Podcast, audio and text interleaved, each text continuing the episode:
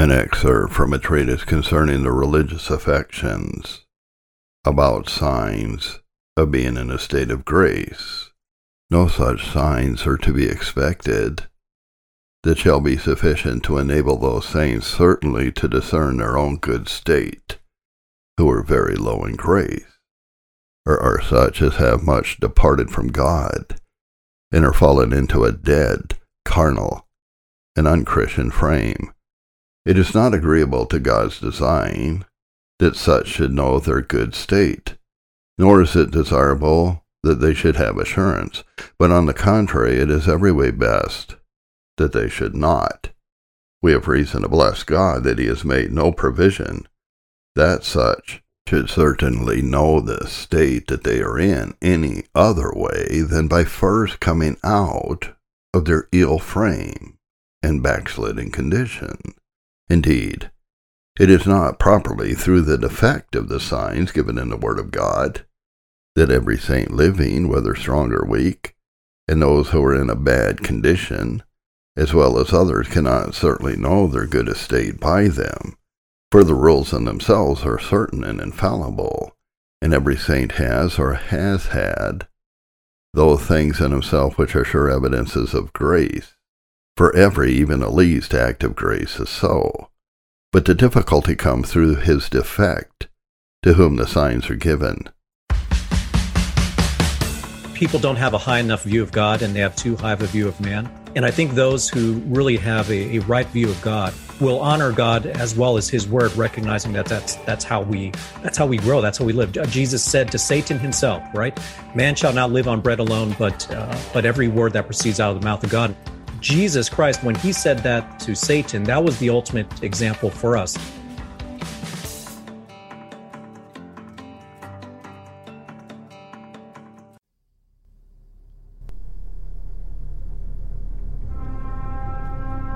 Welcome to the Bud Zone Podcast.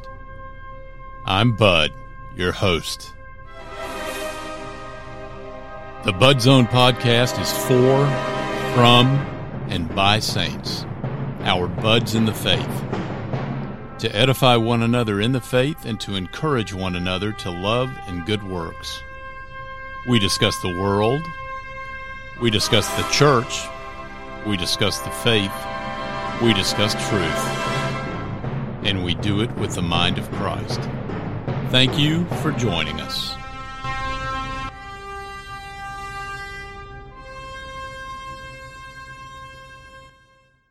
Well, welcome to another edition of the Rapp Report. I'm your host, Andrew Rappaport, joined by, well, this isn't just the Rapp Report. So I'm normally joined by Bud, and Bud is here also representing this time his own podcast.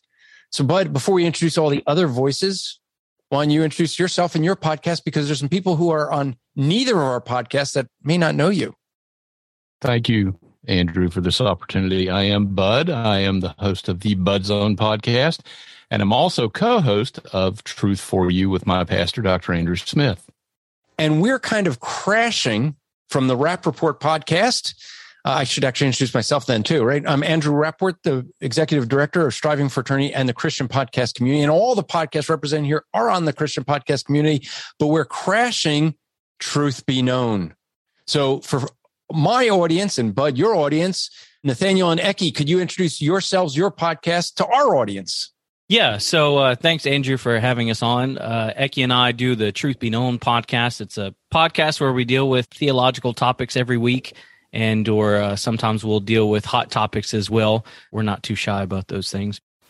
And I'm Ekkie Tepsupornchai. I work with Nathaniel. Nathaniel does all the planning of topics. Um, he, he does all the recording and editing, all the work. I, I just show up and run up, run my mouth. Ekkie, how much time do you have to prepare for these episodes? I mean, when do you know about the topic? Sometimes when I dial into the Zoom call, he'll, he'll tell me ahead of time, Hey, I thought we'd talk about this. I, okay. And we'll hit record and just go. yeah, brother, brother, I feel your pain. I feel your pain. when I'm organized, we have the topic sometimes week in advance weeks in advance. But but I think that's only happened a few times in like a year. So Bud, Bud has the the show notes a year in advance right now. I mean, I, we're going through a series of what we believe the doctrinal statement of striving for Which we're basically doing a systematic theology. It's going to take us a year to get through. He's he shouldn't complain. He's got the show notes. No, all there now. I, yeah, I, I do have to say, right now it's pretty easy. It's not Saturday night or a Friday night. Hey, we're going to record at eight in the morning, and here's what I want to talk about. And I've got to scramble to sound somewhat lucid about it, but nevertheless. so we we decided we'd get together each of us having podcasts and just kind of get to know each other's audience and record together and be able to to share the brilliance of Ekkie and Nathaniel. But you agree that's what this is going to be, right? Absolutely. Okay. Yes. Just just figured I'd check. So we talked about different topics, and so I said let's deal with what I think, and and you guys didn't disagree with the topic, so I'm assuming you agree with me of the two most problematic things in the church. And I've listened to your podcast enough that I kind of thought you'd agree. So what we want to cover today is is two issues that are problematic in the church. The sufficiency of scripture and hermeneutics. And so they kind of go closely together. Uh, we have no show notes here, so uh, Ekkie could feel like this is a regular show for him. yep, old hat. Oh yeah, me. we never have show notes. Yeah. So yeah, so I guess I guess you, are you're, you're better warned this time, Ekkie, because you at least knew the topics like weeks in advance. so let me let me throw this out for each of us. Uh, you know, I, I'm saying I'm being kind of bold, I guess, in saying that I think that the sufficiency of Scripture is the biggest problem we have in the church. I, I actually am doing a a Twitter poll just to see you know i gave four things that i think are the biggest problem in in the church today and the number one that I put for the poll was scripture not sufficient. The second, social justice. Third, word of faith. Fourth, new apostolic reformation. And I've been interested. I mean, granted, as of right now, I just took a look. It's like 80% are agreeing with me that the sufficiency of scripture is the number one problem. And what I think interesting with that is people who, who, in my opinion, who look at social justice, word of faith, new apostolic reformation. The problem with all of those three that I have is that the lack of sufficiency of scripture. The problem with all three of those is they want to add to scripture because scripture is not enough. Do, do, you guys agree? I'll, I'll just toss it out. Uh, I guess I'll, I'll start with Ekkie nodded his head. So I'm going to start with Ekkie. what do you think? I mean, is this the major problem in the church? You think there's something greater than this? And if this is a problem, why do you think it's such a problem? Well, yeah, I, I, saw that poll as well, and I, I, voted for sufficiency of scripture for the exact reason that you just said. I looked at the other issues, all of them significant issues, but all of them at their root is is a lack of sufficiency of scripture. The social justice movement um, adds their their own um, theology. They they do twist and distort what's there as well. The New Apostolic Reformation claims that there are apostles for today who have their own revelation from God. What was the third one that you had mentioned? Uh, the uh, Word of Faith and New Apostolic Reformation. yeah, very very similar. Yeah, so so all of it, um, all of it very similar, and and it's invading the the church, and and this is how Satan gets into the church and and starts to convince people who call themselves Christians that the Bible itself is not enough, and uh, you you need to have uh, some additional knowledge, and and really it gets to the point where it's not just that the Bible is not enough, but that these outside ideas that are being brought in get brought to the level of scripture and sometimes even beyond to the point where you listen to people from each of these other movements and you'll hear a lot more of their own ideas which by the way often coincides with the world's ideas. You'll hear a lot more of that than you will hear actual citations of scripture. And when you do hear citations of scripture it's often taken out of context and that's going to lead to the topic that we'll talk about later hermeneutics. Yeah i mean I, I think they are tied together. I think they're closely knit together. But I, I know that Nathaniel, your favorite thing to hear, right, is when someone comes to you and says, God has said to me or God has spoken, right? You love hearing that, don't you? yeah, absolutely. And then right after they open their Bible and read a passage. that would be the biblical way for God to speak. Yeah. Why do you think that this is such a danger in the church? I, I mean, that's a really simple question, right? Why would it be a danger in a Christian church when you do things that aren't Christian? and opening up your Bible and highlighting passages with a black magic marker is not the Christian thing to do. So if you're adding to the text, you're taking away from the text. I mean, you know, basically it's a it's a self-judgment against God. I mean, you're effectively saying, God, I don't like what you wrote, and so I'm I'm going to add my own spin against it. You know, I want to be a million miles away from that that kind of thing. But your thoughts? I agree with both comments here, and I think the issue of sufficiency is born out of a lot of the trajectory that we've seen over the last number of decades with regards to church growth. We've accommodated culture. We have sought to appease the masses to bring them in. Well, that necessitates the need to compromise the gospel. My big thing is we've jettisoned any notion of the law of God. So you've you've kind of got a twisted gospel there that's that's really aberrant. This speaks to a lack of faith in the word of God. Sufficiency means we have faith that it is sufficient. I mean, Peter has told us that.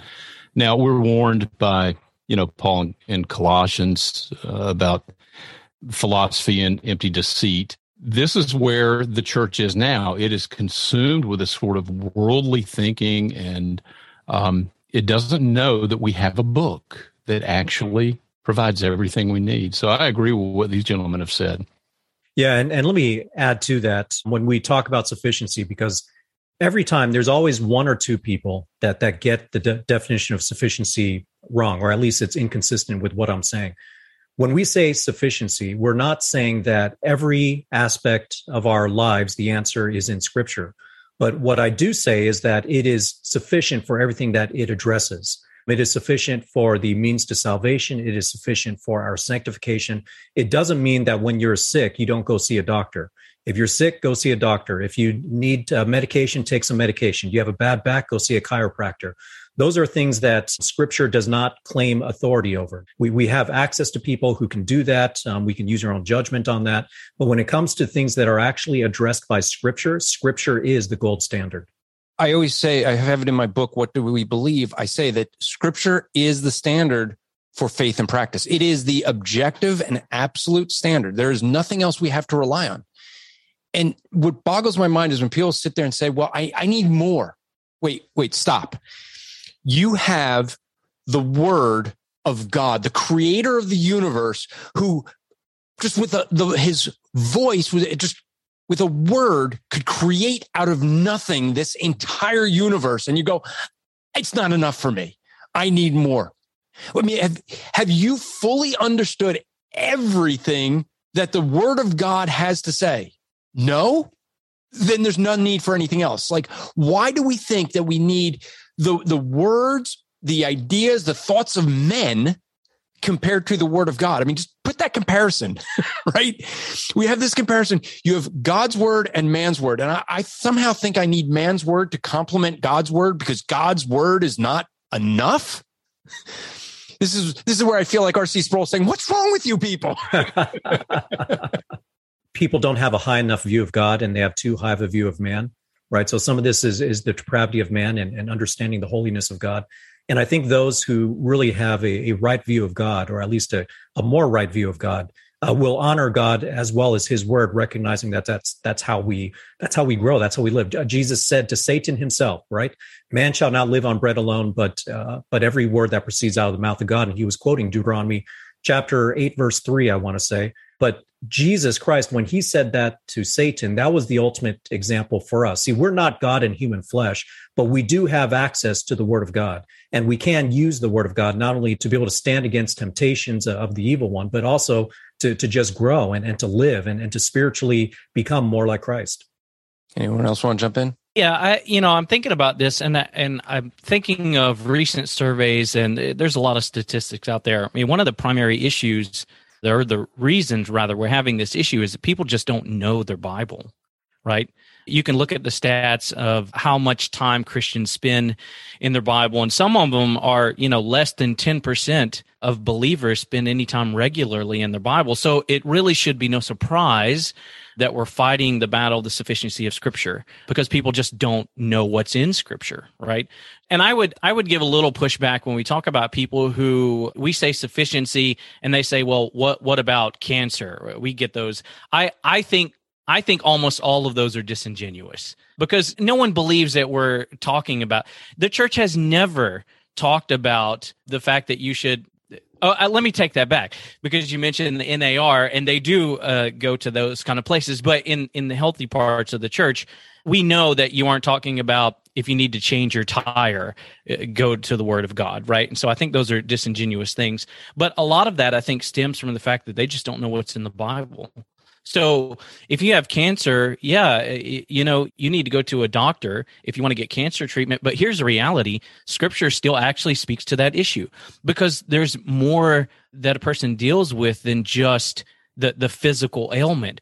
For instance, how do you respond to people around you in the midst of dealing with the physical ailment? How are you viewing your life because you have this cancer, right? Are you angry at God? Are you angry at your relatives? Are you depressed? Are you, you, you know, how do you view your situation in light of God's truth? And so even with those things, though the Bible doesn't speak to the medical treatment, it certainly does speak to how we deal with those issues, but people just don't know their Bible. And so when I think, when I talk about the sufficiency, when people fight that, my mind instantly goes to, well, I wonder how much time you actually spend in the Word at, at all, right? Or, or is your does your Bible have so much dust you can write a message on the front cover, and then you're going to tell me that it's not sufficient? Well, of course you are because you don't you don't know what's on there. And so I think we, you know, we want to encourage people to get in in the word and get in the Bible. And then of course, uh, you know, another thing is we just it, we have people that they aren't really interested in Christianity. It, we have tares mixed in with the wheat and we've got those folks too, right? The I guess I guess do do we still call those worldly Christians, secular Christians? I, I I don't. I just call them secular, worldly. And so we've got to filter through all that too. But I think our generation and in the foreseeable future, the sufficiency is the battle because everything you mentioned at the beginning ultimately stems from that.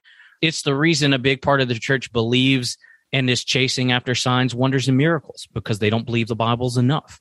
And so they need some emotional, hyped up experience.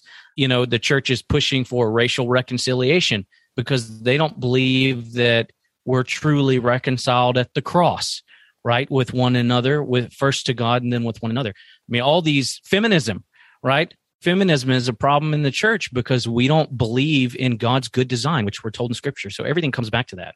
Yeah, you know, something you said in the thing that I always ask when I'm evangelizing, because especially in the, down south, where everybody's a Christian, right? You go and right. share the gospel. Oh, I'm a Christian. Yeah. You know, yeah, you're drunk. You got two beers in your hand. You can't stand straight, but you're okay. But I always ask this question. I say, okay, let me, let me just ask you a question. How many times a month have you cracked open your Bible? I mean, not counting when you're at church, if you're at church. The most common answer I get is three or four times out of a month.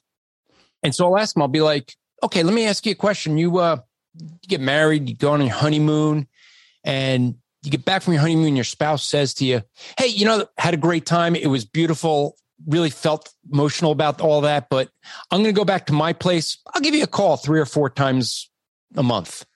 I had one lady's like, I would kill the guy. I said, I was like, why? Because I have no relationship with him. And then, like with this one woman, soon as those words came out of her mouth, she realized exactly why I was asking the question, and she stopped and stared at me. And I went, so what's that relationship you say you have with Christ? yeah, exactly. I mean, if you're not praying to him, talking to him, if you're not hearing from him, reading the Bible, what kind of relationship would you have? I mean, all, all of us are married. We've spent time getting to know our wives. Some people, as soon as they put that ring on, they stop that study. Don't do that. Continue. But I still am trying to learn everything I can about my wife. Why? Because I love her. How much more do I want to learn everything about my Savior who did far more for me than my wife could ever do? And, and then I'm going to go, oh no, I have to actually hear, I have to get a feeling from God or have a voice or a dream or something like that because then it's going to count. Yeah. The issue truly is Nathaniel uh, has nailed it. If you are inactive in the word, the word will be more than insufficient for you. You have to know what the Lord has said. That's an indictment on the modern church. It's also an indictment on the typical evangelical pulpit because we're going to flash a, verse up on a screen behind us, and then we're just going to launch off into whatever we want to talk about. And that's that's more the norm than the exception. If the scripture in the pulpit is not a priority, why should we expect that it's going to be a priority in the pews? And uh, I mean that's that's my experience. I, that's my observation. But yeah, if you're not engaged with the word, it's completely insufficient for you because you're not using it. Yeah, and I think there are a lot of cultural influences here. I mean, when we think about, well, first of all, I just think about the evangelical movement, which I think has made the big mistake of just emphasizing the personal relationship we have with Christ at the expense of being a part of a, a healthy church, right? And then on top of that, we have like the seeker sensitive movement, where we have people more and more trying to appeal to the world. And I didn't get a chance to watch that documentary on Hillsong Church, but I remember seeing a little snippet of that or or some sort of interview. And I it was with Brian Houston talking to Steven Furtick, and, and he was explaining the kind of the philosophy of ministry that went into Hillsong. And he said that he was a businessman and he imagined to himself, what would make me want to go to church as a businessman? And so he had this vision of what kind of church service he would want to be at, and that's what he made Hillsong into being. So in other words, he turned uh, he turned the church into something that would appeal to the world, and even the the worship music. They they make worship music that sounds contemporary, that brings people into kind of a certain state of mind so it's very worldly it's trying to draw people in and and it's it's really allowed people to be satisfied with shallow platitudes of what we see in scripture rather than diving deep into what the word really says. And it really goes back into what uh, what paul had warned timothy that there's going to come time where people are going to seek after teachers to tickle their own ears. And, and that's what we're dealing with with the i think the vast majority of the evangelical churches in america those pulpits uh, and the preachers behind the pulpits are more interested in trying to make the people feel good about themselves than they are about opening up the word of god and saying this is what the word says. And so that's it's it's a conviction that has to come from the word. It's also a trust that the word has something to say and it's also just a, a, devotion to holiness that we we are not the world. It's like what Martyn Lloyd-Jones said that when someone walks into your church they should be able to see that there's a difference between your church and the rest of the world. If your church looks like the world they're going to walk in and they're going to ask well this looks no different than the world. This must not have anything different to offer. So we have to be holy and different even if the world doesn't like it but they will respect it even if they don't say so. That is so right on. And people may not know. I remember John Ankerberg explained that the way they, the Willow Creek, which which is the model that everyone wanted to copy for the church growth movement, because look at how they grew, and he he was actually praising the fact that what they did was go to the neighborhoods and they did a survey. What do you not like about church? What do you like about church? And they created a church for unbelievers. They created a model that would be appeasing to the unbeliever. And then they were like, see, look at how many people we have here. We have so many people. This must be a good thing. But the numbers don't show that. I mean, how many people did do we see in the Old Testament? you know, Elisha, okay, hey, there's, you know, it wasn't the majority. It wasn't all these numbers. People, I think, make the mistake of thinking that the numbers prove God's blessing, and that's not true. It's actually kind of the opposite of what God says. We end up seeing though is that they went out and tried to create church to appease unbelievers, the goats. And they wanted the goats to come in. And it's interesting because if you look at the history of that church, the scripture wasn't enough. So they're going to do drama. They're going to make, make it entertaining. And on Wednesday night, they'll have the deep session where people learn the Bible. And they realized no one's coming to Wednesday and no one on Sunday is growing because they're, they're goats. And, and, and they're too busy trying to feed goats instead of tending to sheep. And I think that's really what we end up seeing. And, and all of the American church was like, oh, we got to mimic this, mimic this. And when that failed, they're like, okay, what else can we do to get people in the pews? Because that's what it becomes all about.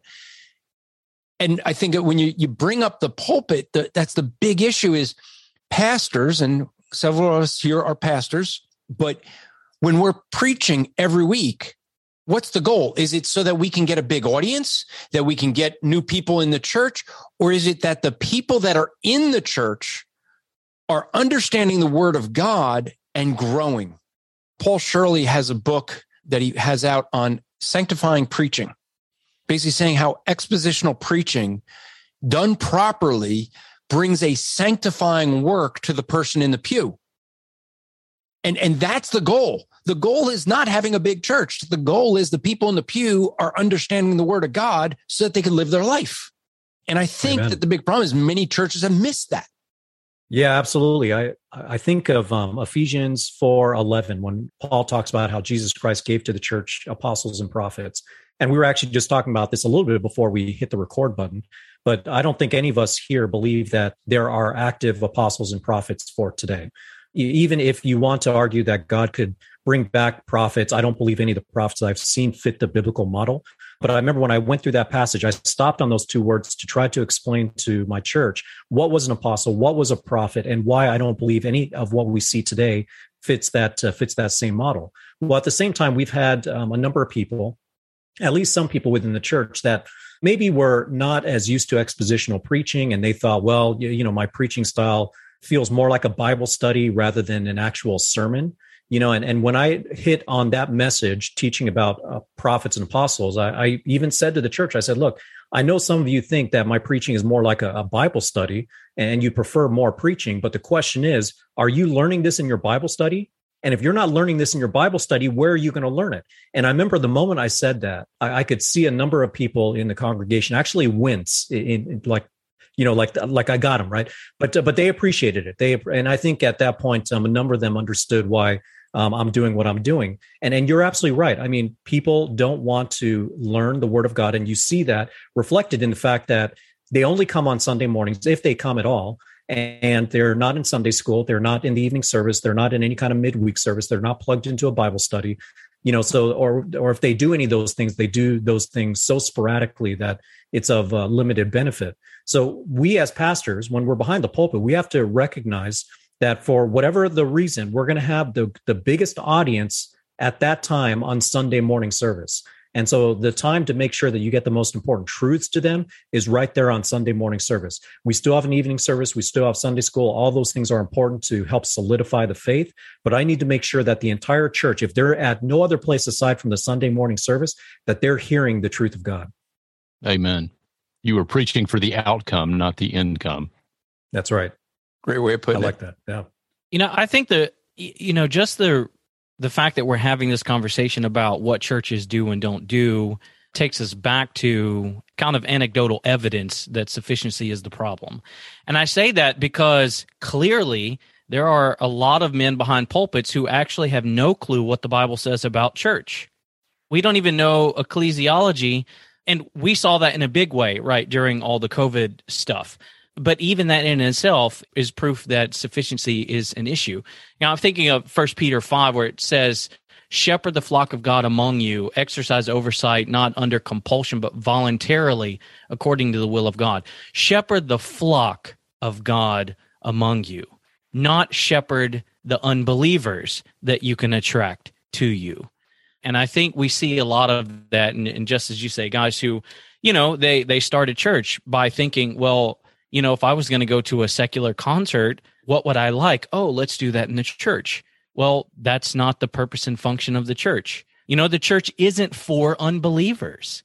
And if you say that publicly, I, I mean, you you will get people who will fight you tooth and nail. Well, what about evangelism? Yes, we're supposed to do evangelism. I mean, A- Andrew, you're an evangelist. We're supposed to do evangelism, but that is not what the church is for. The pastor's role is to equip the saints for the work of their ministry. So then they go out and do the evangelistic stuff.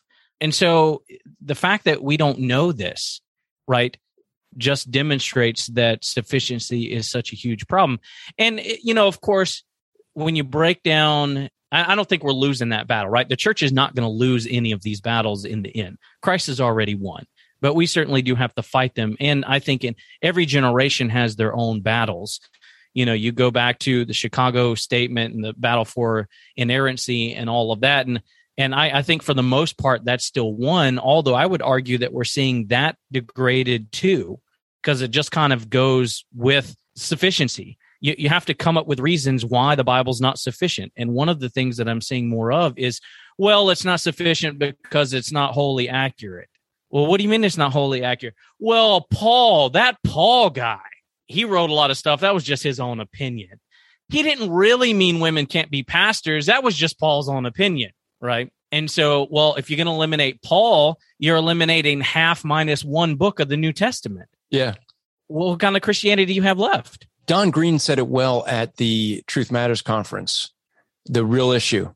He he he was encouraging the pastors. He said, "Pastors, we must feed the sheep, not pet the goats." Mm. Yeah.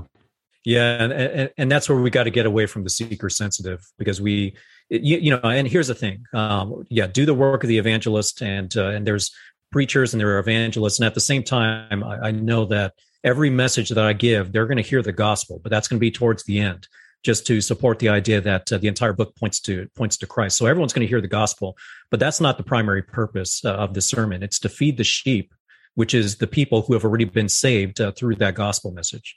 And you know, let me just throw in some practical results of that. Right, right. We're not talking about pragmatism, but if a pastor focuses on equipping the saints, equipping the believers on Sunday morning, then guess what? You're naturally going to see the effects of that, right? As your people mature, as they grow, you're going to see people who want to go out and evangelize. You're going to see people's gifts come to light and begin to flourish. I mean, just look at, you know, I always think of John MacArthur's church. Look how many ministries they have. I, I mean, they have ministries. It'd be easier to count how many ministries they don't have. It- right. And, and, and, and, you know, here's the thing. What, why do they have so many ministries? Well, it, it's not because John MacArthur is some, you know, super, I was almost said super apostle. He's clearly not that, but, but Can't it's, it's, it's not that he's some super Evangelical pastor. Pope? Was that what you were going to say? yeah, yeah he- he's you know what why do they have so many because john macarthur has taken the sufficiency of scripture seriously and he's focused on equipping the saints and they regularly have people that come to the elders and Ekkie, you know you went to church or you can validate this uh, who regularly come and say you you know what? I i feel called really just god's put on my heart to do this feeding ministry. God's put on my heart to do this evangelistic ministry in this particular community. And they say great you've been equipped. We're here. If you need anything go and do it. And they have all these ministries that bloom from that.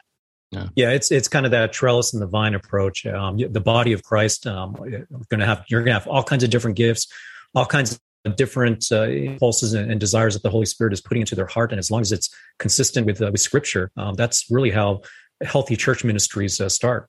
they don't even need fog machines No, no fog machines.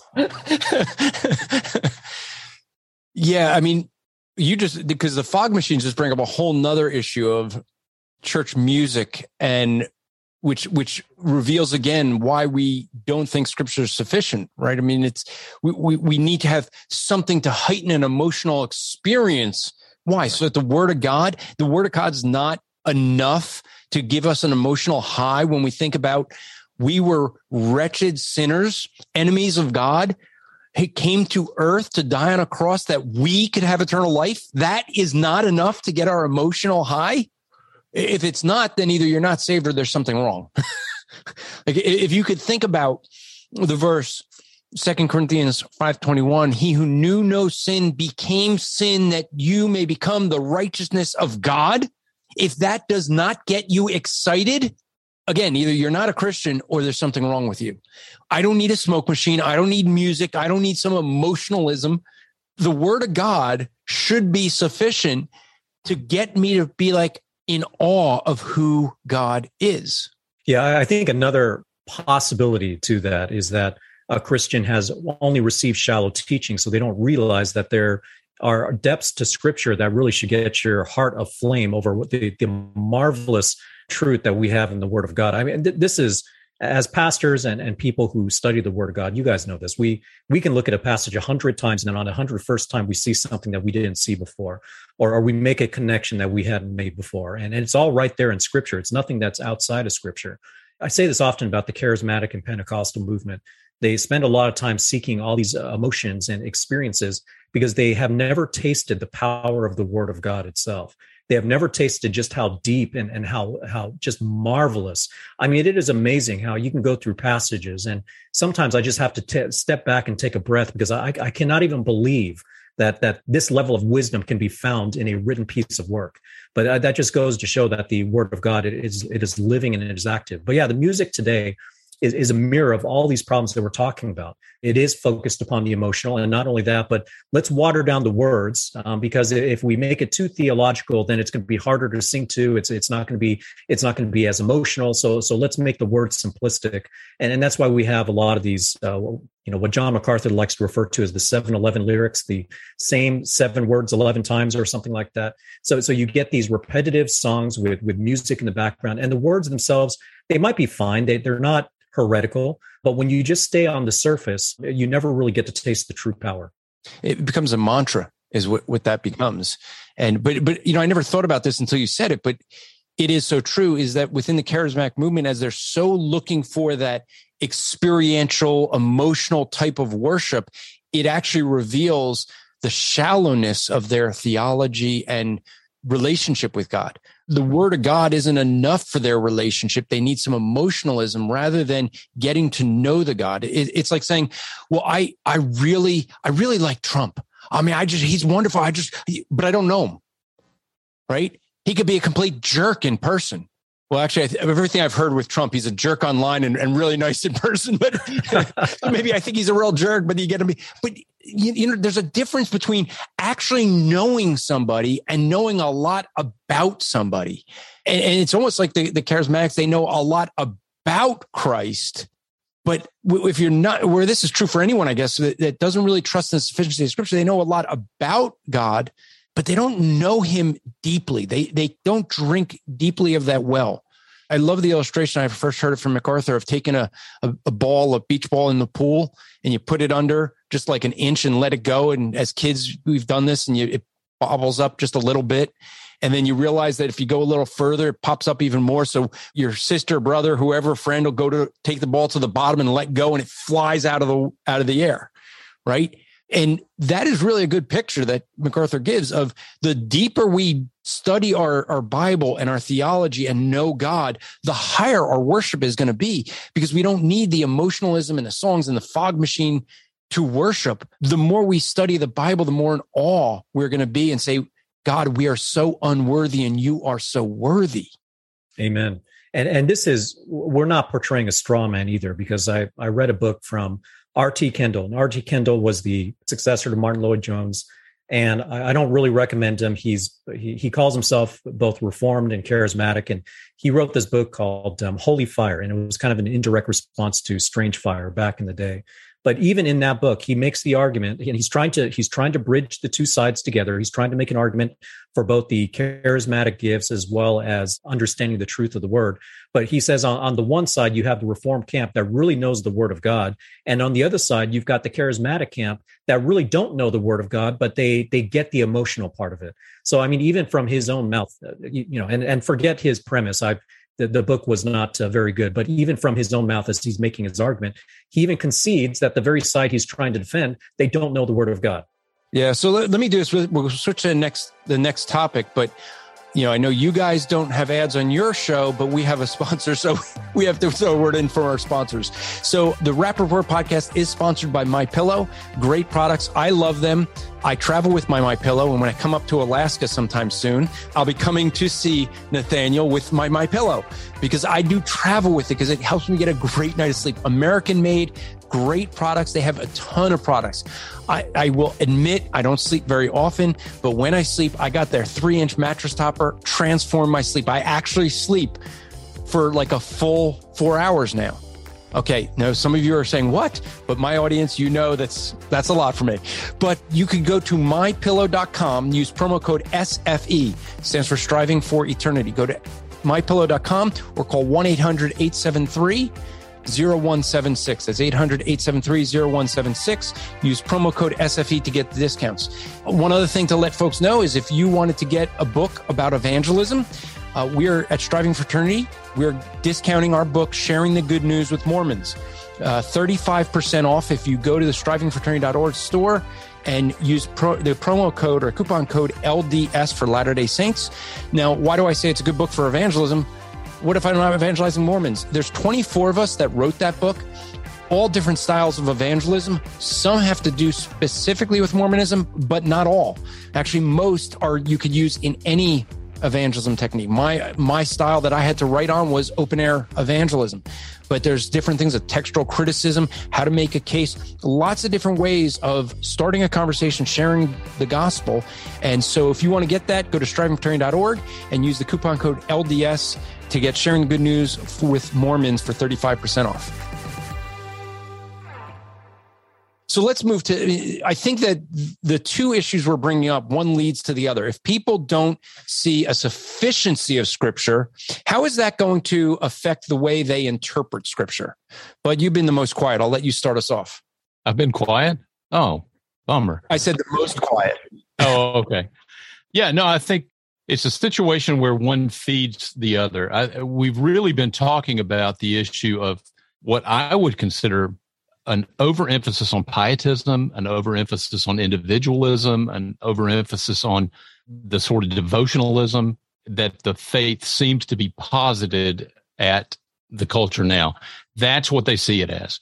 Well, if it's really a subjective relationship that I'm supposed to have with Jesus or with God, then I don't really need too much in the way of doctrinal preaching. I don't need too much in the way of theological education.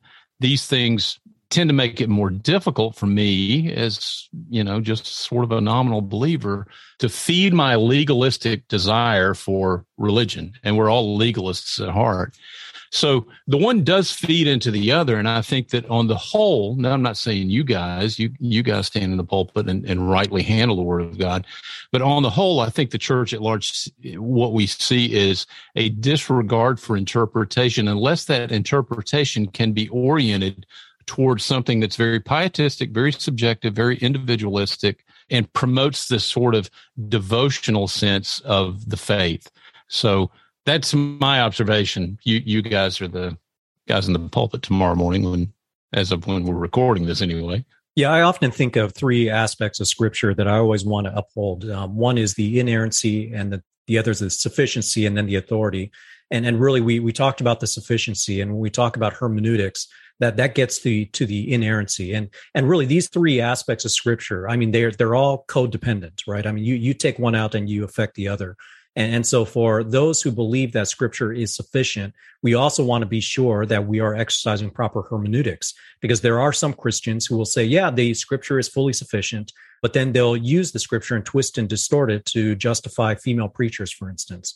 Right. So it's all about hermeneutics. And, and this is where expository preaching really shines is is that it, it puts good hermeneutics on display. So there's a lot of people that may preach verse by verse, but verse by verse preaching by itself is not expository preaching.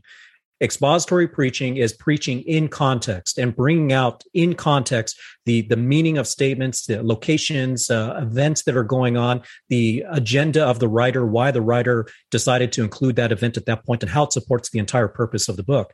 And, and hermeneutics also takes certain presumptions to the Bible that the Bible is perfect, that it does not contradict, right? That it is sufficient, that what it says is, is everything that we need.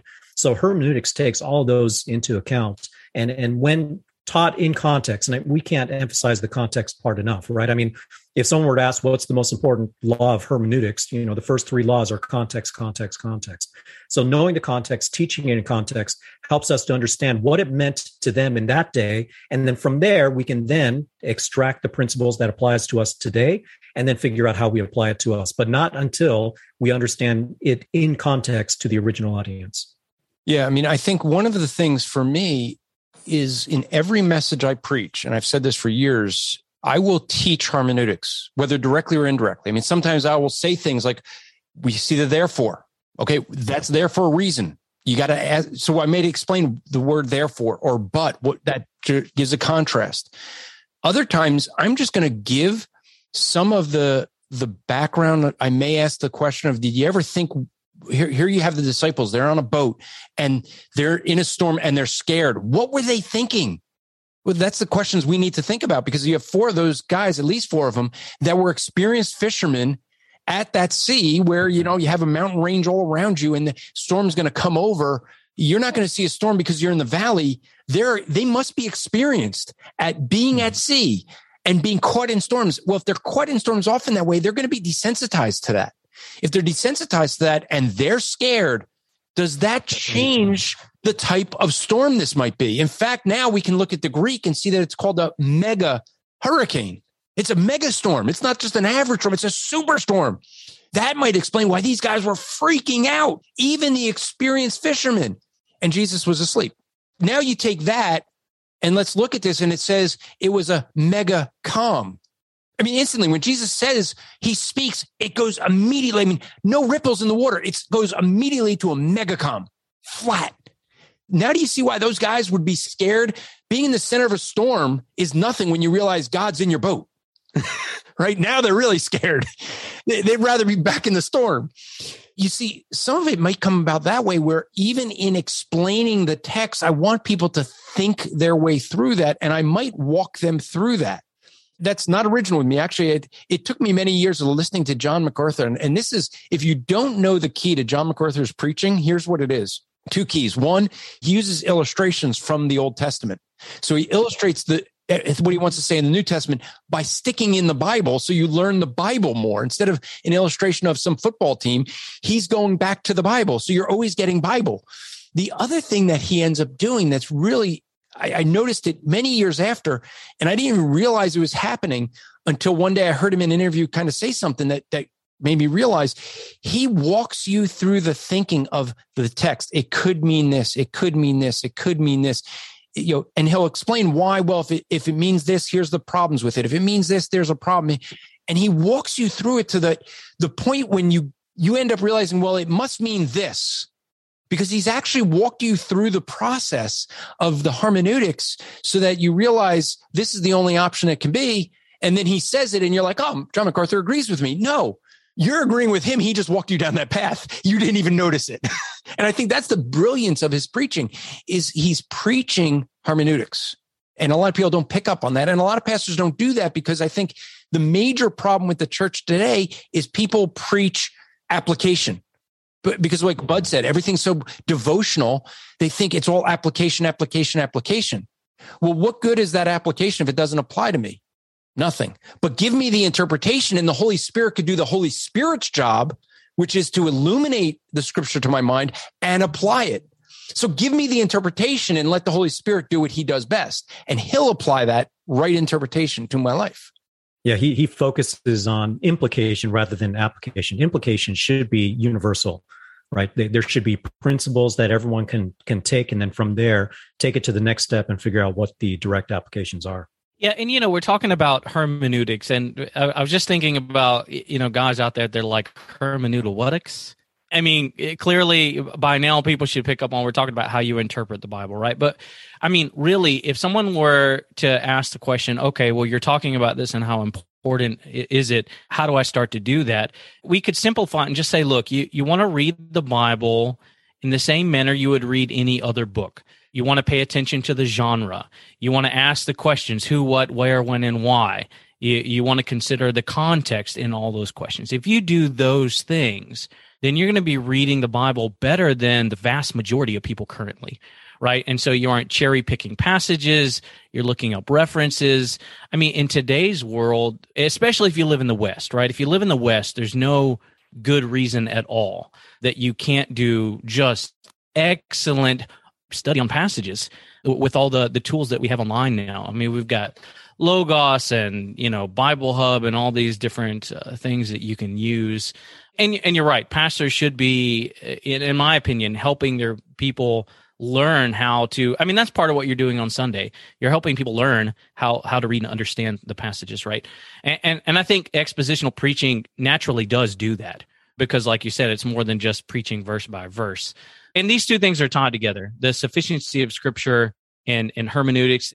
I'm not sure what direction they go in right but it, it, if if people start with the premise that god's word is not enough i just automatically assume it's because they aren't in the bible much anyway and if they are in the bible much which would surprise me and they think it's not su- sufficient well, then you see hermeneutical issues generally. Uh, and in fact, in every case, Paul didn't really mean this, he meant that. Now that could be true if if you're talking about proper context. For instance, the Apostle Paul wasn't saying everyone should be celibate. Well, wh- why do we know that? Well, because of you go back and God's given man a, a, general command, right? Be fruitful, fruitful, multiply, and yet we understand that some people will be celibate. So, so we don't pick those passages apart like that. We've talked a lot about the the problems, but I would like to also encourage people. They're like, well, maybe I haven't taken the Bible as seriously as I ought to. Maybe we certainly don't want to discourage those people. We don't want those people to feel like, oh, well, m- maybe I'm the goat because there, you know, maturity comes in, uh, you know, all ranges.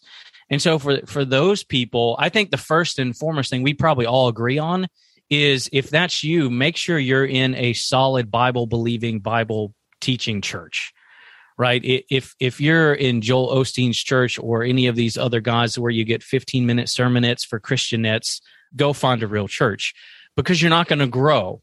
You know, if you're singing songs about you know, fire falling down from heaven, and that's the verse you sing 18 times. By the way, anytime fire fell down from heaven, it was never good. just just to go to throw that out there. But again, I mean, we, we joke about the worship and we talk about the importance of that, but that is a sufficiency issue, right? Why? Because they don't know that the Bible actually tells us how we are to worship God. We don't even talk about terms like the regulative principle versus the normative principle of worship anymore people are like, what, what are you, what is that? We're fighting about fog machines or organs, you know, or modern music versus, you know, choir style. But those are all sufficiency issues, right? When we come to worship, we, we sing first and foremost, if we understand our Bibles, we ought to understand that we come to worship not for you anyway. Worship isn't about you. Worship isn't about your feelings. It's not about leaving being lifted up or feeling better those may be results of the worship but if you know your bible then you understand worship well it's worship you are worshiping someone and that's not yourself you're going to worship god and when you go with that attitude it changes what kind of lyrics you want to sing. It changes what kind of music you want to listen to eh, you know that you want to sing to. It changes the way you do it. I mean it's supposed to be a holy event right? It, it is. It's a, it's a called out assembly. It's a holy event. And so, but you don't know any of that if you if you don't know what's in the Bible, right? And so these are just some of the issues. And then if you don't know how to read your Bible, by the way, we should tell people that there are several different hermeneutics, right? There's the feminist hermeneutic. There's uh, you know, there's all sorts of hermeneutics. There's the redemptive historical, and there's the grammatical historical we have all these different uh, hermeneutics, and maybe one of you guys can speak to which ones we want to look at. If people are like, well, I want to learn more, wh- where do we go to do that? But basically, we want to read the Bible and ask the questions that you guys have have mentioned. You know, why is the author? Who's the author written this to? Why is he written it? What what was what were they understanding when he wrote it? right and and all those things are applicable to us because paul didn't write something to the church in ephesus and mean something different for them than for us when we read it today.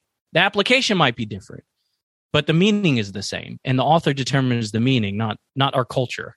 No, you're right there, and and you know one of the things I've always said when I and for resources, you said resources at Striving for Eternity, we have an academy, Striving for Eternity Academy. Just go to strivingforeternity.org. And we have a course of 20 lessons on how to interpret the Bible. It's biblical hermeneutics. And what I do throughout this, I keep saying that there's two ways to interpret your Bible. And regardless, like you're saying, the different ways of hermeneut, the different hermeneutics, but there's two ways to interpret the Bible. You're either going to do it rule based, you're going to follow the rules of hermeneutics, or it's going to be some personal reason, you know, personal preference. And years ago, that personal preference was, and, and sometimes still is, the theological system I hold to. So I look at the Bible, I look at my theological system, and I say, well, this must mean this because my theological system says this. And so what's driving which? Well, your theological system is driving your interpretation of scripture, and that's not the way it should be. Your, your hermeneutics should drive your theology.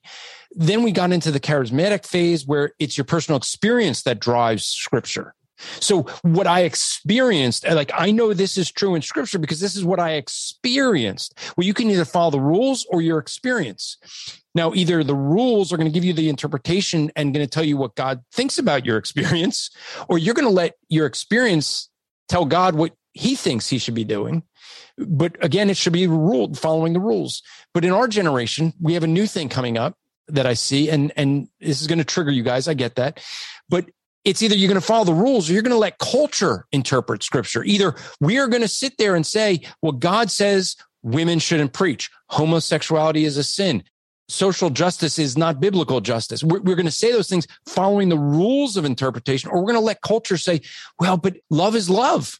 I mean, love conquers all. We should just love one another and just never get to what's the proper definition of love because the biblical definition of love is self sacrificing, and you're defining love as it's all about me.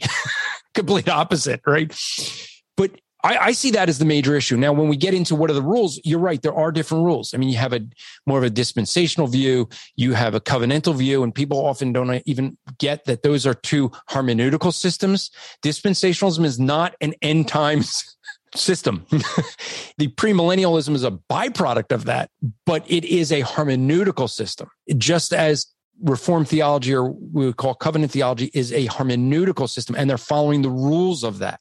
And we could differ on those rules, but the strongest thing I feel too is we got to be following the rules rather than letting our theological system, our experience, or even worse nowadays, the culture define the scripture. What drives it should be the rules, not the culture. Yeah, I mean, for instance, when you take feminist theology, you're starting with a feminist worldview and you're reading that into the scriptures when uh, you take standpoint epistemology, kind of this uh, standpoint hermeneutic, where it's really about your emotions or experiences. Well, now you're saying that your emotions or your experiences really define what the truth is. So you're going to read that into the scriptures. When we talk about the, the rules of hermeneutics, well, what's amazing about this, because hermeneutics, the, the word itself sounds very technical. It sounds like we're, we're saying that you have to go to some mystical school to, to, to study up on all these lessons that you wouldn't have understood to, without it. But really, when you step through those rules of hermeneutics, what you discover is that, oh, we're just applying common sense. You know, and, and the example I often give is for people in the workplace, like when they're sending an email to someone else, look, you send an email, it's an important email, it's an update about a project that's going on, you're going to a big meeting, and then someone else goes in there and then misinterprets your words. What are you going to do? Well, you're going to correct them. You're going to say, that's not what I wrote. That's not what I meant when I said this and this and this. Look at it again. So when you write something, even today, you expect it to be understood in a very specific way. You, you, it's not up to them for them to decide what, what it means. It's uh, really what they're trying to do is they're trying to read it so that they understand what you mean you know and it's just like if you were to pull out an old letter a love letter from your grandmother to your grandfather you're going to understand who the author is you're going to understand who the audience is why those words were mentioned. You might even understand the historical times you know the the decade or the era that they were in and understand some of the references. That's all that's all we're doing. We're trying to understand what did the original author mean? How did the original audience understand it? And what was god's purpose through it? And and it can't mean something different today than it meant than what it meant back then and so I think the flavor of the day has been the standpoint hermeneutics, people interpreting according to their own emotions. And that has been turned into kind of this racial or or eth, uh, or this some ethnicity kind of based hermeneutics where they say well we need to get the, the, the different interpretations from different people from different aspects from different walks of life.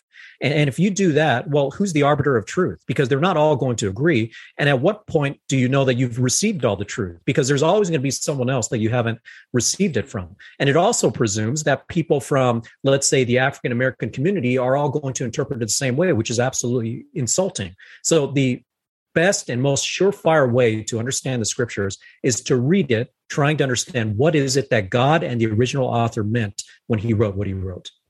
I would just say that I agree with that. The couple of resources I would encourage people if they're trying to figure out what is hermeneutics all about.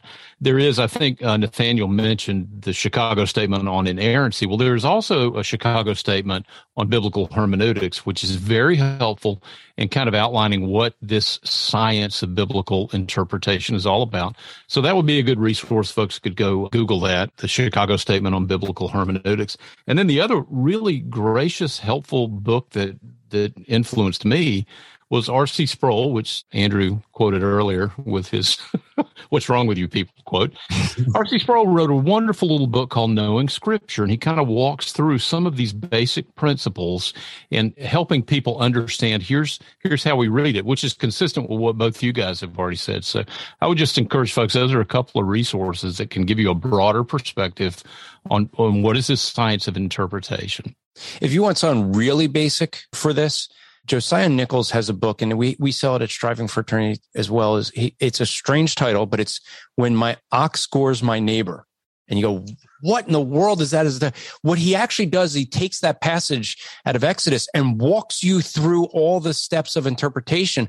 How do we take that text to an application for us today. And he does it in a very easy to read way. And I, I, say it's a great primer to starting this. But Roy B. Zuck is, is a guy who has a very easy to read book, Basic Bible Interpretation. Yeah, great book. I recommend that because it's it is an easy to read one. There, there's I mean you can get in the hermeneutical spiral by Osborne and get real technical stuff, but Zuck's book, Basic Bible Interpretation, is an easy to read it's it's a little thicker than Josiah's, but you're never going to forget just the name of Josiah's book. and because some of you are just going, yeah, I want to know what, how do I apply when my ox scores my neighbor to, to my life? Well, go get the book and go to strivingforeternity.org and, and order it. yeah. And I, I think, you know, fundamentally people seem to just forget how to read when they pick up their Bible right? When you read poetry, people automatically read it generally the right way. When you read history, people read that the correct w- way. When you pick up the newspaper, okay, that's a bad example because it's all lies these days. No one knows how to read that anymore. But, you know, when you pick up a science magazine, you know how to, okay, well, that's another bad example. What's real science these days? But, but you get my point, right? And when people pick up the Bible, it's almost like they forget all of that. Although I will say, I think a lot of it is just lack of education that's come from churches. People may not realize that uh, the various books in the Bible are comprised of different genres, right? We have history. We do have poetry. There are metaphors and, you know, all, all this different kind of colorful language. There's prophecy. And when you get to those books, you need to know which books you're reading. For instance, we have an entire segment of the church that gets the vast majority of their theology incorrect because the, they don't realize the book of Acts is a history book predominantly, right? The Acts of the apostles. Eh, most people don't even realize that. If you read the book of Acts as an account of the historical records of the Acts of the Apostle, well, guess what? It all of a sudden changes how you, you view and understand what's there. You're no longer trying to recreate something that you've read. You're rather trying to understand what its purpose and function was, uh, just as an example. And so, just it, people absolutely get those materials. I think they're good. Every Christian who wants to take their faith seriously should be trying to grow in these areas. You don't need to go to seminary for any of this. But, you know, pick up your Bible, know that you're reading different genres and ask those questions who, what, where, when, and why. Very simplistic, right? And, and if you, I mean, I think you guys would agree if you really actually took the time to ask and answer those questions as simple as they would, it, your, your Bible study would be far, far deeper than what we find in a lot of places today, even in what we find in a lot of pulpits, sadly. Yeah, yeah you're right.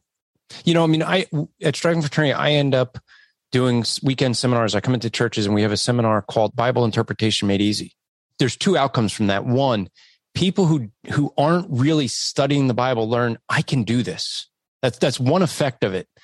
The other effect is people say to do this really well and right takes a lot of work. And they go, wait, this is what my pastor does every week. so two, there's two results of that. One, people start to realize I can do this. A second is my pastor, I got to start praying for him and appreciating him more. But you know, to what you said, you know, Nathaniel is, I I would go on the streets in in New York, and we had a guy who used to work at Striving for Eternity. He had just gotten saved. He was in Word of Faith, and he would come out to Union Square and hear me do open air evangelism. And I'd get challenges from all these different people. Bible says this, the Bible says that. And I'll say, where does it say that? And they'll give me a verse. And all I would do is if they're giving me verse 17, I back up to verse one and I would just start reading the context. I haven't had a chance to study it. I don't have my Logos software with me. So what I do, I read the context. By the time we get to verse 17, everybody in the crowd realizes what the guy said doesn't fit the context. I don't even have to say it. This guy ended up going to church and started applying that very same thing in his Word of Faith church and went, Oh, this isn't biblical. Like he and he goes, I I learned he so he went from there to a charismatic church to a reformed Baptist church. He's like, I learned my theology from some crazy street preacher. Like that's all it took for me to learn how to read the Bible. And, and that's really it is that easy. Read, don't read a Bible verse. Yeah, I was just at um, I was at a baccalaureate event. I was one of the speakers, and one of the speakers that came before me quoted uh, Philippians 4:13. I can do all things through him who strengthens me. And of course, you know that verse is one of the most popular verses to take out of context because it, even if you just look at the immediate context starting from verse 10 you know that what paul is talking about is is god's sovereignty over his circumstances right? And learning the, the secret to being content there. But even if you expand that out to the entire letter where in that entire letter does paul ever even suggest that god wants to strengthen you to do what you want to do? You won't find that anywhere in the letter let alone even that immediate context. And and so yeah the, the good news is this. Once you get a hold of the idea that that the Bible is meant to be understood as a whole and in context, it actually makes interpretation easier. It actually frees you, or at least frees the text to be able to speak what it's intended to speak. You don't have to get creative. You don't have to. You, you don't have to start using your imagination. You don't have to start uh, pulling into all kinds of other people's ideas. Just read what it says and what it meant in context. Absolutely. And for what it's worth, you know, we're talking about the danger of people trusting in their own heart for the interpretation and their emotions. I'm just going to throw this out there. Proverbs 28 says, He who trusts in his own heart is a fool. So don't interpret your Bible that way. It's foolish. But that is the culture that we have to fight against. I mean, that's the temptation, right? I mean, we even us as as uh, all of us here fight the temptation of wanting to be right, wanting to be loved, wanting to be liked, all of those things. We want the passage to say, you know, nice things. Sometimes the passage tells me that I'm, you know, a wicked sinner and I need to repent. And that's God's gracious mercy that it tells us those things, right? I wanted to bring up a couple examples, maybe since we're talking about the need to be able to ter- interpret the Bible correctly. Maybe we can just throw out a few passages that really make a difference. People that throw it out versus if you know what it says. So I'll start because I, I'll do an easy one and then I'll pass it on to Andrew or whoever. If you're going to grab the one that I have queued up, but we'll see. I'm going to Leviticus, baby. Okay, so one that we hear all the time today is, or at least I have, especially recently, is well, the Bible was only translated the word homosexuality, you know, like a hundred years ago, and so the Bible's not against homosexuality. Okay, well, I mean, there's a whole lot of issues with that. Just not understanding language is one of them, but fine. Go back to Leviticus 20, and it and it, it doesn't use the word homosexual. It says if there is a man who lies with a male, as those who lie with a woman, both of them have committed a detestable act, they shall surely be put to death under the Levitical law. That's really plain and clear. And that's not even an interpretation issue, really, but it does come together and it does come to knowing your Bible, right? Opening it and knowing what's in there. I get this one all the time. What are some other ones that you guys here. Let me just add this one real quick to add on to that, and then I'll jump to the one that I had queued up. But you know, Romans one to that is is just as clear. For they exchanged the the truth of God for a lie, worshiping and serving the creature rather than the creator who blessed them forever. Amen. For this reason, God gave them over to degrading passions. For women exchanged the natural function for that which is unnatural. In the same way, also men abandoned the natural function of the woman and burned in their desire toward one another, men with men, committing indecent acts and receiving their own persons the due penalty of their error. So, yeah, I, that's kind of clear. And it, like, we don't need to use the word, the definition suits just fine. Here's the one that I had queued up the world's most uh, favorite passage in the you know life verse jeremiah 29 11 for I mm-hmm. know the plans that I have for you, declares the Lord, plans of welfare, not calamity, to give you a future and a hope. I mean, it just sounds so good, and I want that for me. I sure hope I don't drop down like six verses and read this in verses 16 and 17 for thus says the lord concerning the king who sits on the throne of david concerning all the people that dwell uh, in the city of your brothers who did not go into exile thus says the lord of hosts behold i am sending to them a sword a famine a pestilence and i will make them like split open figs that cannot be eaten in rottenness. I will pursue them with a sword, with famine, with pestilence, and will make them a terror to the nations of the earth and be a curse and a horror and a hissing and a reproach among all the nations I've driven them. Why is that not on anyone's refrigerator? Like, why don't we have that? I mean, wouldn't it like, wait, wait, which is it, God? Are you gonna are you gonna give me all the the plans that you know of a, a future and a hope and, and all these good things, or am I gonna get all the the famine? How do I know who this is talking to? Wouldn't it be nice if God told us, oh, oh wait a minute, verse 10, Jeremiah 29 10, for thus says the Lord, when 70 years have been completed for Babylon, I will visit you and fulfill a good, my good word to you and bring you back to this place. Oh, so this is easy. If you live through the 70 year Babylonian captivity, this is for you. and if not, no, it's not for you. Does that mean, Andrew, are you saying that this has no meaning for you? No, no, no. We can learn some principles from this. God was faithful throughout those 70 years to fulfill what he promised them that he'd bring them back into the land. And he did. And he was faithful and he's going to be faithful to us. But that would be mine. the important thing is that you have to get the meaning first before you can get the principles, right? You, you can't mix those up or you'll get them wrong. Are you saying I can't put the cart before the horse? Yeah, some some some people do. I'm wondering if if Ekkie is gonna like be slaying his Goliaths next. I, I was actually thinking of how often people talk about how Jesus said, "Ask me anything in my name, and I will do it." Um, and he says that a number of different times, especially from John chapters 14, 15, and 16. And so they use that as some sort of magical formula for God to give us whatever we want, similar to the Philippians 4:13. But what I often point out is are do you even know the context of chapters 14, 15, and 16? That's Jesus Christ in the upper room with his disciples. He's preparing them for the Great Commission. He's preparing them for the work that's to come.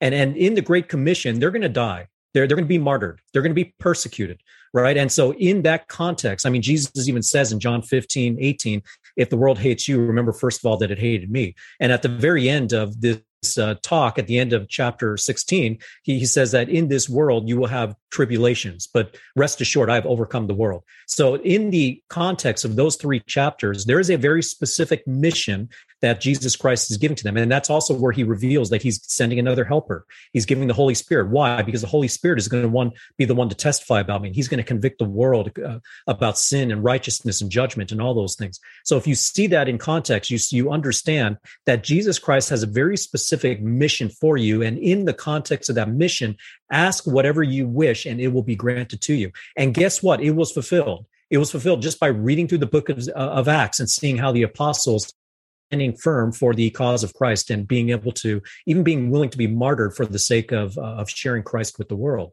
So in that context, it was fulfilled. And if you want to understand that and, and see an example of it, just look at not only those three chapters, but look at the book of Acts and then understand that when we ask Jesus Christ anything in his name, it's anything within the will that he has given to us. And just like the Great Commission says, go and make disciples of all the nations. And of course, we know about the part about baptizing them in the name of the Father and the Son and the Holy Spirit.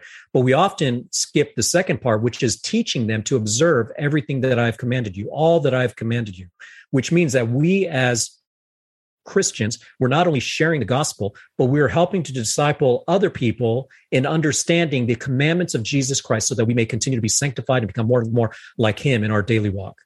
Yeah. So, you know, I, I mean, th- th- I think this, hopefully, this has been helpful for folks. Can, can I do one more? Can I do one more? Of course more? you can. Just I, because it's my it's my favorite one. Well, I'm going to see. I did. I had one more set up, but I figured so we'll see if we, if it's the same, and then we don't have to we, just we just we just proved that I'm no prophet, by the way, because I, I, predicted that Ekkie was gonna go with the David and Goliath, but he didn't. Okay, so I, I want to go to First Corinthians. Does this mean this this Sunday when you preach out of Ephesians four and talk about apostles and prophets, you're you're gonna announce you're not a prophet? Yeah, I'll do that next. That's the next one. The next week we're we're doing apostles this week. Uh, so okay, I love this one. First Corinthians 13. This is one of the ones that I dealt with when I was first coming out of the charismatic church a long, long time ago. If I speak in the tongues of men and of angels, but have not love, I am a noisy gong or a clanging cymbal. And if I have prophetic powers and understand all mysteries and all knowledge, and if I have all faith so as to move mountains, but I have not love, I am nothing. Okay. I mean, you guys already know this, but I love this one because this is such a wonderful picture of why hermeneutics is important. It's also a great illustration of why grammar is important, right? So he's he's using hyperbolic language here. And we know that for various reasons. So oftentimes in the charismatic church, they'll take this passage, they'll say, see, there's tongues of angels. So I'm clearly speaking in tongues, jama jama lama ding dong. But the problem is that in this in the same sentence, he also says that he's a noisy gong. So let me ask, you, you can't separate that's the same thought. So do you think Paul is like just all of a sudden going to turn into a big metal gong? Because if you don't believe that, then you you also can't take the first part literally. But it's even better because he then goes to say if he ha- if he understood all mysteries and all knowledge. So if you think if you take the first part literally that he speaks in tongues of angels, then you also have to assume that actually Paul's claiming to be omniscient. That's right. Which would make him God. So if you don't believe that, then you can't take the first part of that statement literally either. And so this is a really good passage, I think, because people naturally, even people with little sense, naturally would say, well, no, I don't think he's going to turn into a gong. I don't think he was claiming to be God. And so you have to look at all that together and understand what kind of language you're reading and what different parts of speech that he's using here. It's hyperbolic. And, and the whole point, if you read the whole context of the passage, what's the context? Love, right? I mean, he's talking about the, the, the supremacy of love. All these other things are, are ways to illustrate his point there. Okay, I'm done now. But do you have any? Well, I was going to go with, and I don't know if y'all already did this. Maybe you did. I had to step away for a minute, but judge not. Oh, judge not. That gets out there a lot, but I really don't want to do that one because there's, you know, you can go to Matthew where it says judge not, but then you can go over to John where he says judge with righteous judgment. So this proves the point that is also another hermeneutical principle that analogia scriptura, you compare scripture with scripture and that there's no conflict there. The one I actually want to go to only because when this airs. Before you jump off that, in the John passage, John 7 24, the, the better part is because that's actually commanded. Jesus is actually, it's an imperative. The word judge is an imperative. Jesus Christ, red letters, folks, red letters. Jesus is commanding people to judge. It's an actual imperative command from Jesus to judge one another with a righteous judgment. Because, you know, they, they get big on the red letters. If it's red letters, it's more important. yeah. Well, the thing I wanted to point out would be it's often not quoted fully, and it's uh, Proverbs twenty nine eighteen. In the NASB, it says, Where there is no vision, the people are unrestrained. And we've got all these vision casters out there. They're eat up throughout the SBC. If you guys are affiliated with the SBC or aware of it in any way, everybody's casting vision. Andy Stanley's casting vision. Everyone casts vision. But the verse says that where there is no vision, the people are unrestrained. But that's not all the verse says. The verse also says, but happy is one who keeps the law, which is exactly what we're talking about. If there is no prophetic vision in Israel, there's no prophet speaking, thus saith the Lord, what are we to go back to? We're to go back to the word of God.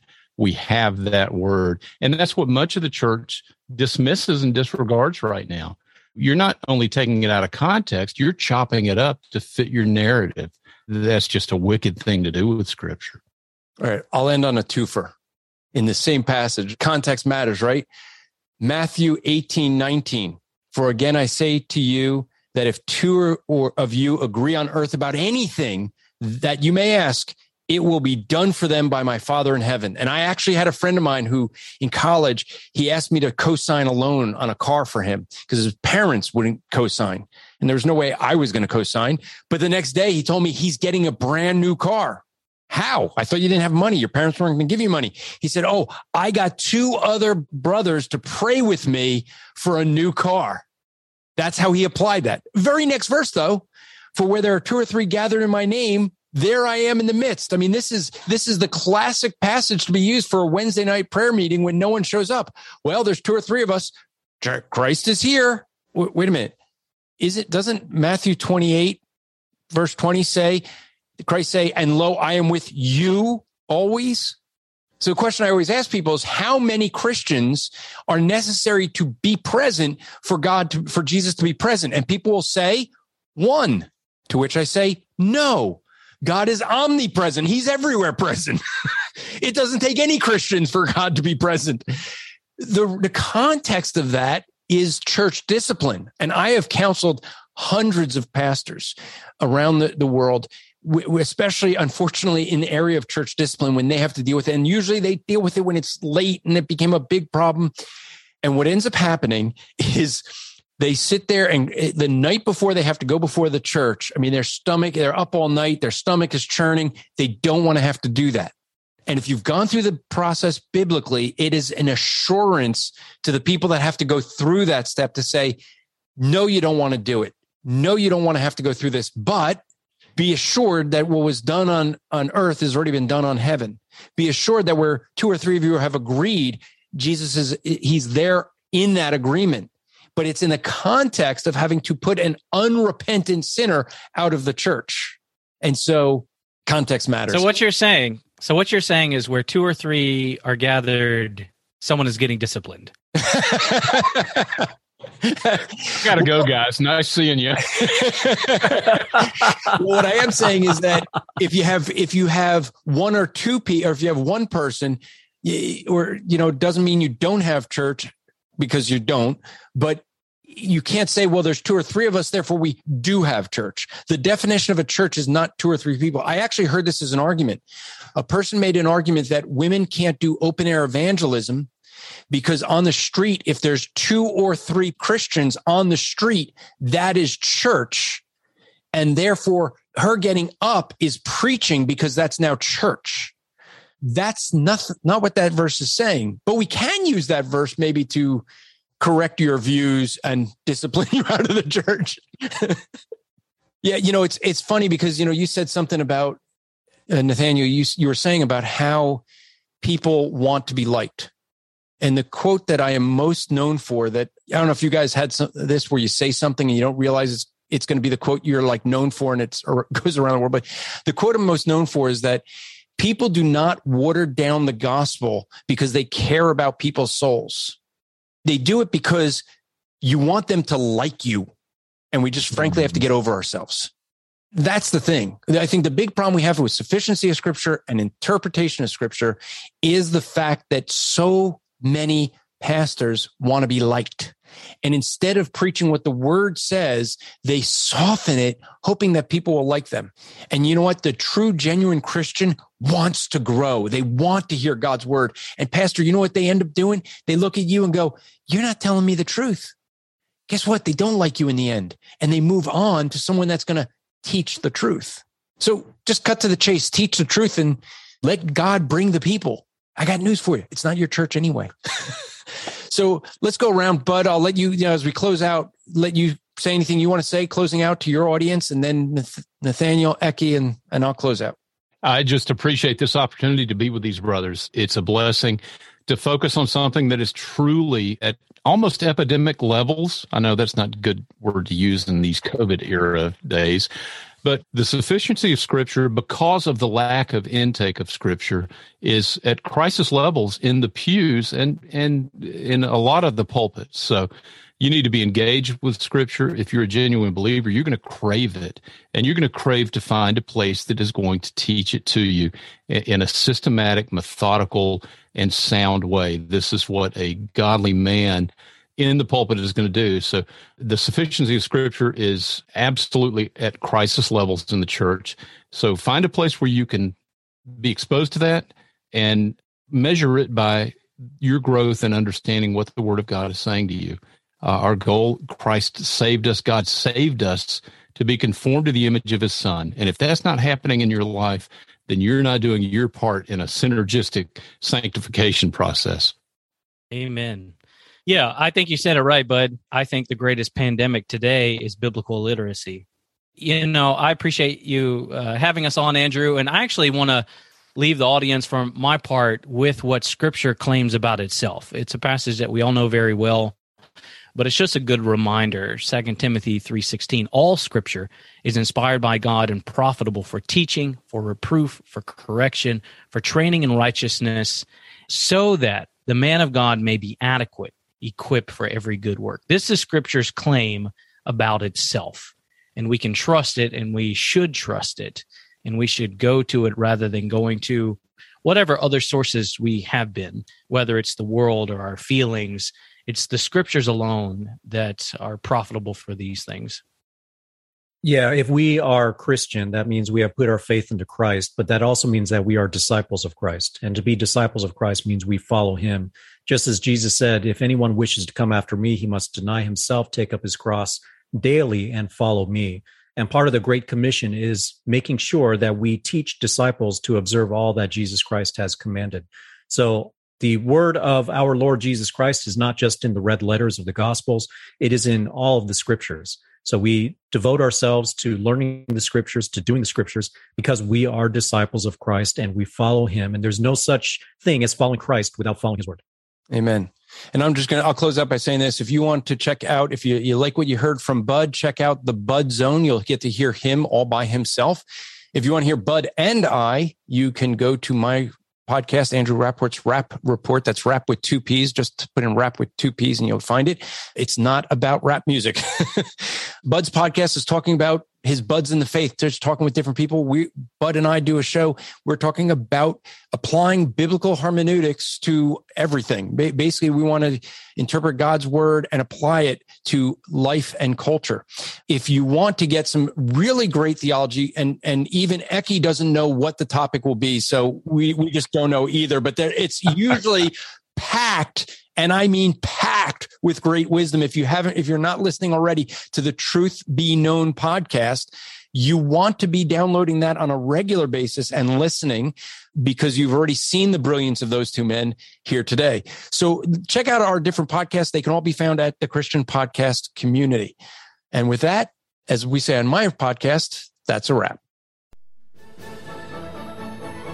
And that concludes this episode of the Bud Zone.